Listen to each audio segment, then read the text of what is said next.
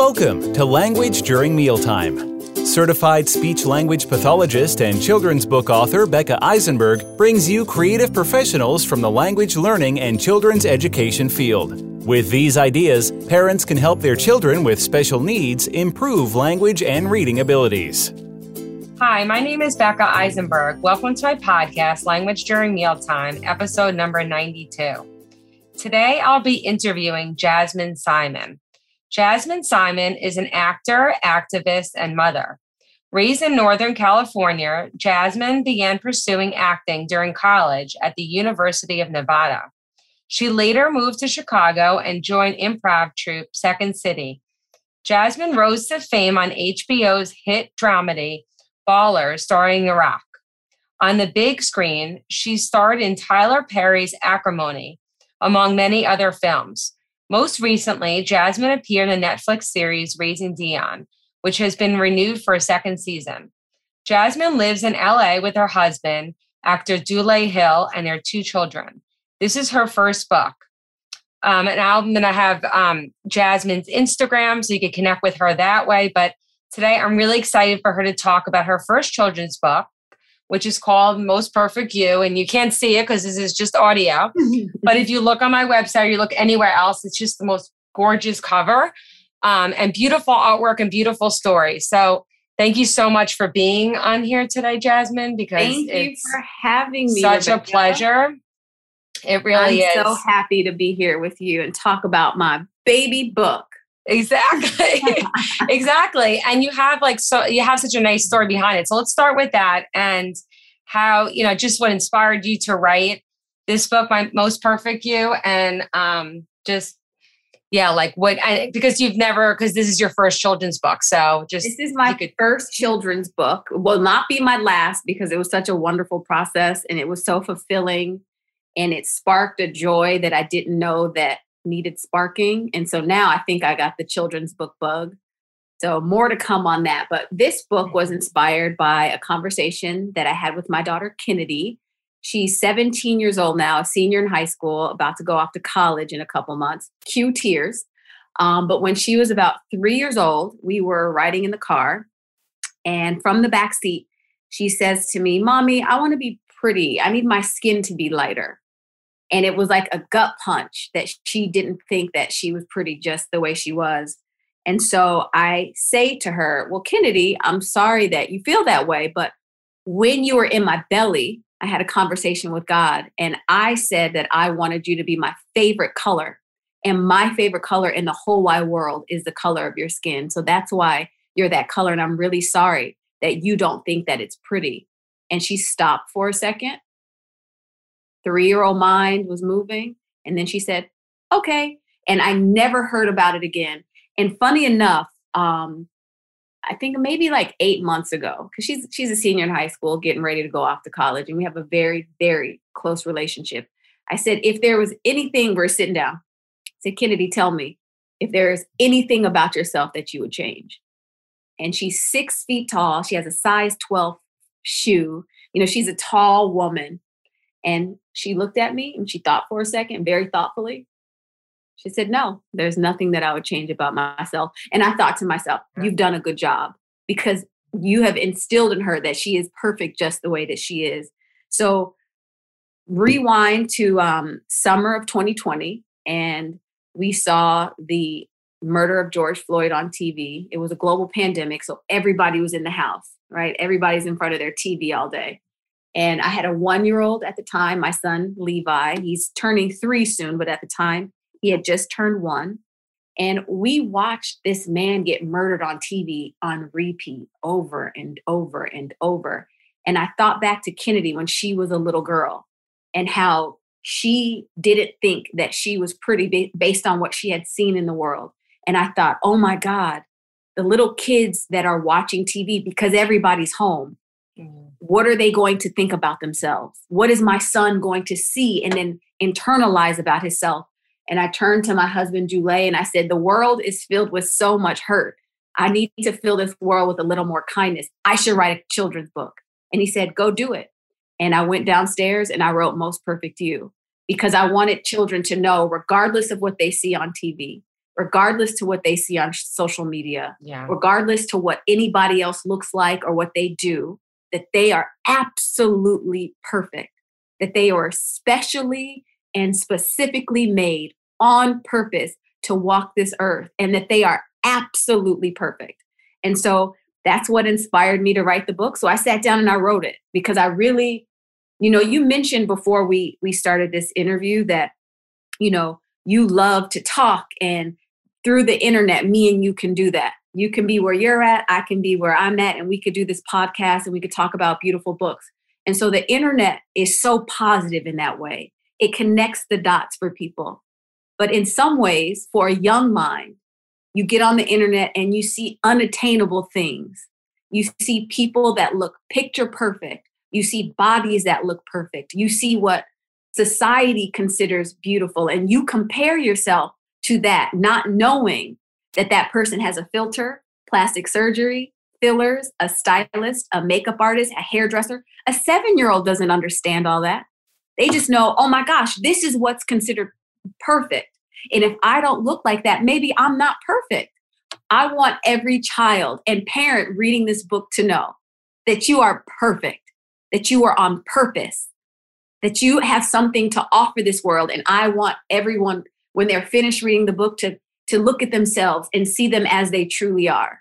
Every unique quality was thought of for you. And so, long story short, that's how I came up with this book. Yeah, no, I, I love that. And I, I think it's just also not young kids. I mean, I also think just adults. Yep.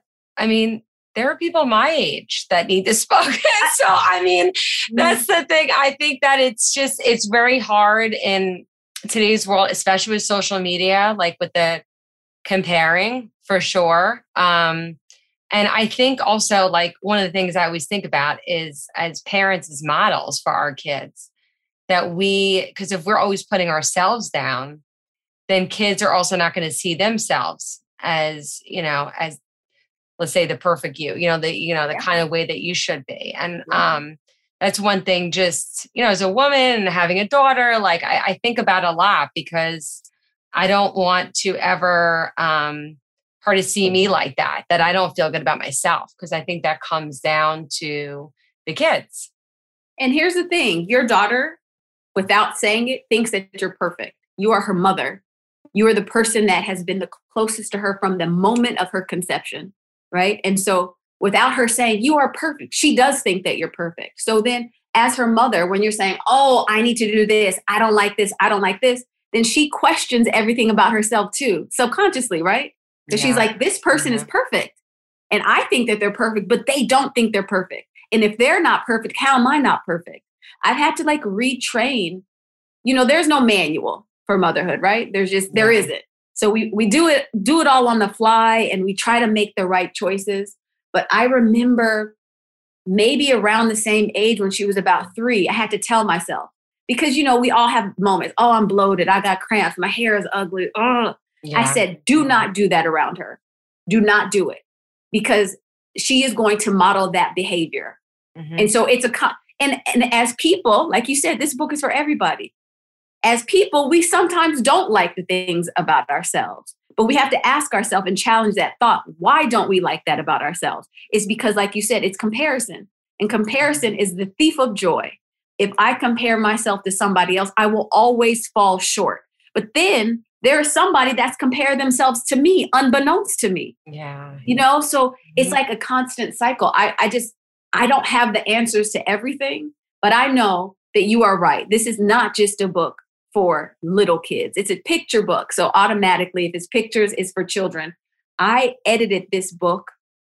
Again levi was one years old and we had to get the house exterminated. It's covid so everything shut down there really was nowhere for us to go for four hours with the one year old so i called one of my good friends she lives around the corner and she's an older woman as well. And I said, Hey, can we come chill at your house for four hours? She said, Come. So I was editing my final edit of this book in her backyard. And I said, Can I read it to you? You're the first person outside of my family. And I read it to her and she started to cry. And she said, I need this book. And she was, I think, 61 at the time. She said, I I need this book. Mhm. I mean, great that it's going to be marketed for children, but I need a reminder that I'm perfect because I too forget. I too compare myself to be younger, to be fitter, to be this. And so, you know, I think it would be a book for everybody as a reminder. Yeah. And then also, I just, the redefining of the word perfect, because I like the way that you use the word perfect versus like what and what how we use the word perfect. Like we might say, like, wow, that person seems too perfect.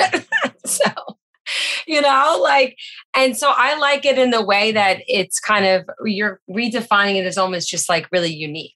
Absolutely. And yeah. that is it. So it's time that we take that word back because you know in in the picking of the title you know everybody's like oh perfect and so you know that's like a trigger word because we don't want some someone to attain like oh perfection but you are perfection I can look at you right now, Rebecca, and be like, you are perfect. You are perfect. You don't need to change anything I about feel good for the weekend. But you are. but you are though. What do you you don't need to change anything about yourself. The things mm. that make you you are you. You weren't made to be me. I wasn't made to be you. We yeah, were made yeah, to be yeah. ourselves. And if we if we could own that, if we could say I was truly made just to be myself, then we could acknowledge that we are perfect perfectly ourselves. There's a line in the book that Iris says she doesn't like this. And the mom says to her, But I didn't make you to be like everyone else. I made you to be you. And so we need to start holding ourselves up as the standard of perfection. So if we are our own standard of perfection, we will hit the mark every single time. Yeah. It, it really it really is as simple as that. But we need to like retrain our thoughts on what that means and what we teach our children what perfection means. I tell my my two almost 3 year old, you are the best little 2 year old I have ever met in my life. I've met hundreds of 2 year olds, but you are the best one that I've you are the most perfect best boy. I tell him all the time. And he fills himself up with that. Yes, I am. I'm the best boy. What's wrong with me telling him that you are the best boy? And I hope his friend Nathan's mom is telling him that he is the best boy and that he is perfect. What happens if every one of our children think that they are the best? If yeah, they truly mm-hmm. believe, do you think they're going to bully when they go to school? They would have no reason to. They would have no reason to be filled with doubt or or dismissal or make themselves feel small. I've never heard of a bully that's happy that's loved, that's secure, and then decides to bully. No. As adults, we know when we feel our best, we're able to give our best. So why not at a young age fill them up with everything good? So then we can hopefully raise a generation of children that are kinder, that love themselves, and are able to like love other people. We're at a crossroads right now because it's so much craziness going on in the world. You know, it just is. It's like overstimulation of negativity. And it is our job as parents to try to dismantle that and say, okay, how can I focus on you? You are perfect. You are every unique thing about you is perfect. Growing up, I had really big buck teeth. I wish someone would have told me, but they're perfect. A, a funny story, you you have the book, but if you look to the page where the planets are, I told my illustrator, who is phenomenal, Tamisha Anthony, shout out to her. She's just a dream. I said, mm-hmm. You got to make one of these buck tooths. like I have to, and she did. I said, I need braces. I need, a, I need a, a snaggle tooth. I need, I need big teeth because growing up, like, you know, I felt like so not perfect. I felt the opposite of perfect. I felt like that I wasn't good enough because I had these big teeth and, you know, kids can be cruel and i don't know how many times i got called a rabbit you know like so many things. But if someone would have sat me down and said listen i picked those teeth. I did because i thought that they were perfect. Maybe i have a different outlook on those teeth. Maybe when someone says that i could have been like yeah well my mom picked them and she thought they were perfect. Maybe i would have held my head high right? Who knows? But my hope is that somebody does after reading this book yeah, and I just I love what you said just about the positive reinforcement because you know I work with um, children, adults with multiple disabilities, and I do find that they hear so much of what they can't do, of what their deficits are, or where what you know things that they have trouble with. They don't hear enough of what they can do. Because sometimes when I'm like, oh, can't do this, can't do that, I'm like, but that doesn't mean anything, you know. Like when I, you know, when I work with kids, and I'm like, I think you're pretty much like the most awesome person ever, and I really say that because I meet you know, like I really when I'm working with them, their whole like your whole demeanor just changes mm-hmm. because I don't think we ever feel like we don't we should. I don't think you could ever say that enough to people, mm-hmm. and even even adults. Like I just think what you talking about just being kind. I mean you know, I had a friend over yesterday at my house and I told her, I'm like, I was so excited to have you come over because it was like a gift to me because she was doing some like pictures and some photography. And I was like, and I, I said to her, I'm like, it was, it's so special that you're here. It really made my day. And so for her, that was like, she's like, I was so thankful that you said that because people don't say enough of how, because mm-hmm. I think it makes them a little bit vulnerable mm-hmm. in a way when you put your feelings out there. And I guess because I'm like always putting my feelings out there because mm-hmm. that's like part of my work is talking about feelings. Um, I just have an easier time with it. But people, I, I, think there's some there's some times where people even like will tear up when I say something because they're like, I, you know, or or a lot of parents. I've never heard anyone say that about my child. Mm. I've never heard anyone feel like my child could do these things. And I'm like, really? You know, like it's, you know, so I think it's just like a really important um concept, regardless of what it's like a ageless thing, like that we just have to, you know, treat I agree, treat each other more with kindness. And if we feel good about ourselves, then that's gonna that's gonna show to yeah, other you know, people. Um a couple of things. Speaking of people with what society considers right? It's really what mm-hmm. society considers imperfect. We'll just use that word. If someone has deficits or limitations, it's society that says it's a limitation, right? It's mm-hmm. like because our world isn't made for special people. The world is made for people that can walk, right? So then we have to put wheelchair ramps. We have to fight for the right of people that can't walk.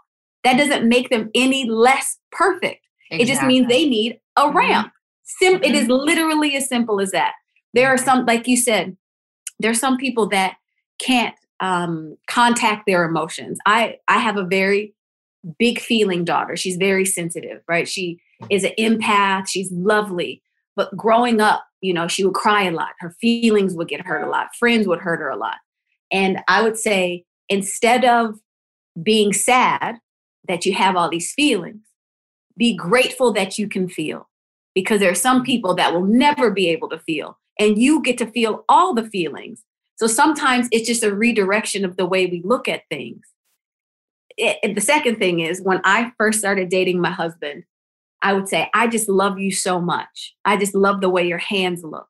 I love the way your knees look, like super small, granular things that I really like. And he said, You know, no one has ever told me these things.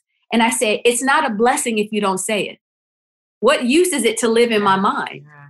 If I don't say it, what's the point of thinking it? Like if something's so positive that I feel it in my heart, then I have to say it. And I think that that we need more of that. We there's a deficit for that. There's no reason why someone that has, you know, a limitation can't feel valued, right? Like uh-huh. and, and that's the thing. Everyone deserves to feel value. Everyone has a value. The patients that you deal with may be the kindest people in the world. They should know that they're kind. They should know they have the brightest smile or the quickest brain or the best sense of humor. Doesn't exactly. mean, you know, like, mm-hmm. why don't people share these things? I don't know. I mean, I don't think we're going to figure that out on this podcast, but it's something for all of us to think about. Yeah, and I like your comment about being grateful that you could feel all the feelings because I think what happens with a lot of kids is that if they get upset or they you know they're expressing their feelings because i was that kid. I used to I, I, was like very sensitive. And so you know my mom would make me feel like that she would never make me feel like that. I was like too sensitive. But i think what happens to kids is like when they're sometimes they turn off if someone's like oh you're just too sensitive mm-hmm. you know? Um, but i like the way that you talk about just being grateful they could feel all the feelings. Um, and that's and that's true because not a lot of people can feel all the feelings. So Um, yeah, absolutely. So I would love to get more into your collaboration with Tamisha because, you know, in a picture book, the illustrations real and the, and the text just like come together as one story. So funny enough, I searched long and hard for Tamisha. I was looking for like a very specific aesthetic, right? I wanted like ethereal and magical and lovely. And Tamisha had never illustrated a picture book. And so she wasn't like on the list of illustrators that yeah. publishers had worked with. Random House hadn't worked with her yet. And I was really determined to get the right person. And so Tamisha had just finished art school and I saw her portfolio and she had like a little girl in one of her portfolios and I was like this is my person. And it's really weird because the the author and the illustrator don't get on the phone. That's not generally right. how it mm-hmm. works. It's like I write it, I give it to my editor. My editor sends me illustrators. I say which one I want. And then the editor and Random House kind of deals with the illustrator. We're kind of like separate. Mm-hmm. And so the first draft that I got back to Misha from Tamisha, I just remember crying. I was in Atlanta shooting Raising Dion, and they sent me the first pictures, and I started crying because it was like she read my mind. Yeah. Like without ever speaking to me, without saying, What's your aesthetic? What are you thinking? She like read it and she just like drew all of that. Like she came up with that from what I had written, but it was exactly what I wanted. Like I, it, it was like astounding. And then every time I would get sketches, I'd be like, that's it. I have, that's it. Make a buck tooth. You know, like I would mm-hmm. have like little tiny comments about like, you know, maybe make her smile a little bigger here. But it was like so little. She like read my mind. It was the best working relationship that I could have ever hoped for. She is just really, really talented. And Right. And that's how it should be. Cause I, I, really think that, you know, when you have like this, you know, and, and you did, you saw her work and you know it right away. When it's that right person. So it's like sometimes just like at this, because I've had that with illustrators too, where you write something and then it's like they send you the illustrations and it's like, yeah, that's yeah. exactly what I, that's exactly what I was thinking. So that's amazing to have um to have that kind of what relationship? I mean, you know, yeah, you weren't is. talking, but just her knowing what, you know, what you want. And I think that the the illustrations are just bright and they're they're beautiful. And I think they just really bring the story to life. Thank um, you. I um, mean, so the I'm collaboration. Like I did it. I did nothing. well, like, you wrote the story, and then yes, she she made it into this like visual experience. I think, and um, she's for people. so talented. She just you know, it's always amazing when you get someone new, right? I, my hope and prayer for her is that she just takes off and continues to soar because she's so professional. She's so lovely. Her art is just so precious and good and and bold in a way. It's like bold and mm-hmm. soft. Yeah, like, yeah, that's exactly that's how exactly how I would describe it too. It's like yeah, magical. There's like something about it that just very like whimsical. Some of whimsical, it, whimsical. Yeah my husband actually um, took the cover and blew it up and printed it. And so now, if you walk into my living room where my son's play area is, it's like a 18 by 18. Oh, that's amazing. It's, and it's gorgeous. oh, oh my oh, God, I love it so much. She's just amazing. I can't say. One other th- uh, I'd like to note is that I picked her, right? I'm like, that's yeah. who I want. And then I put my hands up and I let her do her job. And yeah. I think that's so important. And it should be noted that as a writer, my editor had notes, but obviously my first draft to my last draft changed. It made I made it more succinct for a child. Perfect. But she, my editor let me write it. She let me do it. She let me edit it. She would give me, and I did the same with Tamisha. Like when you when you have this type of relationship, you can't micromanage it. You have to say, I trust that you are going to do your part. I have handed the baton, baton to you. I think that's important for anybody that wants to hire an illustrator that you trust who you hire and you let them do their best work in a, in a relaxed environment. And yeah. so that's just mm-hmm. my note for anybody that wants to endeavor on doing this because she did her best work when she had room to create without me being like, well, I actually want fireworks over here. And I, I was thinking exactly. no, I, I agree with you too on that because it's, um, because then it just feels like limitations for an artist. And then it's hard to create when you don't have a space to do it. Yep. And there also has to be trust in their relationship, and you have to trust and be confident in their work. And I think that's why choosing an illustrator is such an important thing. Yeah, that you're getting the look that you want. Um, so, so my last question was just about any future books because I actually before before I ask you about that, I'm just curious. Have you, you know, like written before, like as far as like when you were younger, did you like to write, or was that something you always did, or it's just you know, I'm gonna tell you the truth. The pandemic, the first year of it was horrendous for everybody. It was yeah. just terrible, especially during lockdown. But because I couldn't go to work, acting was shut down. There was no no productions going on. I had time to do things that I never had the opportunity to do before, and writing was one of them. I had wrote, I had a blog like 10 years ago called Ask Jazz, and I would just write about random stuff. It was a good outlet and people would ask me a question and I would just answer the question like how I would answer it. And it was a lot of fun. But beyond that, and this is before blogging was like blogging. I remember those days. yeah, I, was just doing it for fun. I wasn't trying to monetize yeah. it. Mm-hmm. And so I had done that. And then in 2020, when the world kind of shut down, I had free time to like express myself. And so I wrote this book. I actually wrote a, a 42 page um, draft of a script for a television show. Like wow. I like started yeah. writing and I really, really loved it. And I haven't stopped writing since then. So I'm working on a second book right now. Wow, that's exciting. Yeah, yeah, I'm telling you, it is definitely one of those things that once you start, you don't you don't want to stop. Yeah, and it's fulfilling. Yeah. It's, it's fulfilling. very fulfilling. It's uh, yeah, I, I totally, I totally agree with because I always tell myself, no more children's books. No, but it's no, but like, because I also like it's just you know because it takes so much time. Where I'm like, okay, but I know the the feeling, the addiction of, to like. But I have to create. It's, it's, a it's it's like this. It's a very cre- it's a really nice outlet.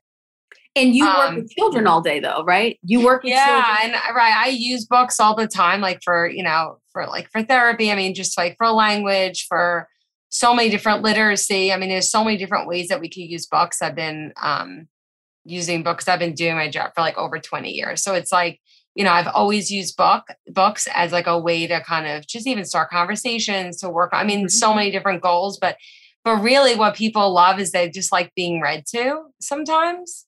Um, and you um know what is the gaps. I'll read a book. I we read books constantly to to our two year old, yeah. and sometimes I'm like, and that's yeah. the truth. I'll read uh-huh. a book and like, eh. And I'm like, what kind of book would I want to, since I have to read the books, what kind mm-hmm. of book would I want to read to him? And that's kind of like what is motivating my next books. Like, okay, for a three-year-old, what kind what would I want to hear as a three-year-old? What would interest me? What lesson would I like to teach? Mm-hmm. And I'm mm-hmm. sure that's the same for you. You know what the gaps are.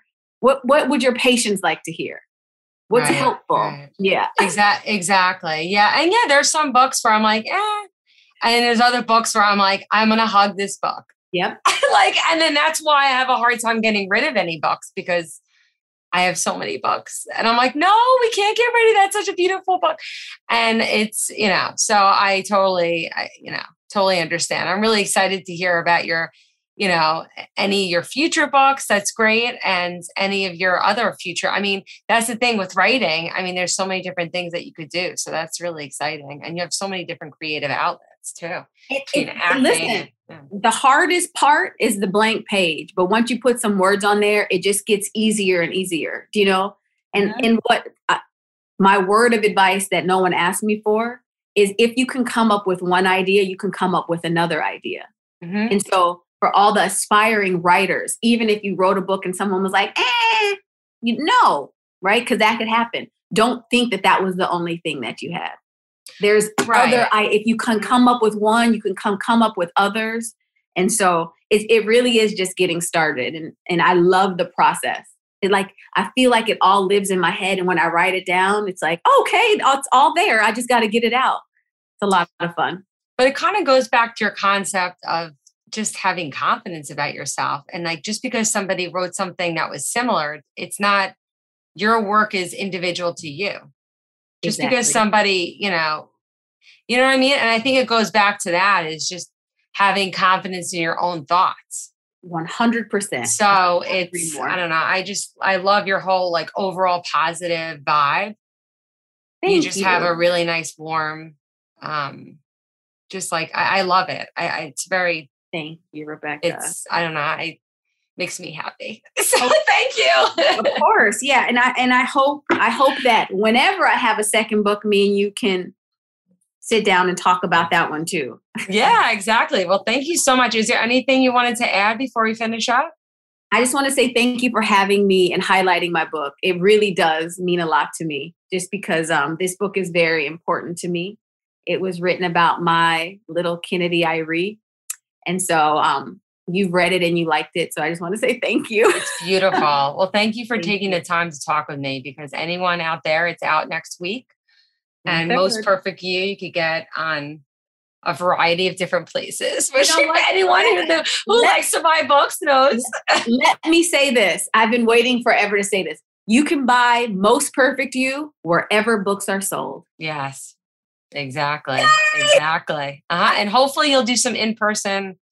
I'm listen, my publisher knows I want to do in person. I want to be able to sign a book, read a book, see little faces, see grown up faces. I really do you know, it's time for us to turn a corner and give some hugs again. Exactly. I 100% agree. So, well, thank you so much. Thank you for listening today. Listen and learn with us at Language During Mealtime.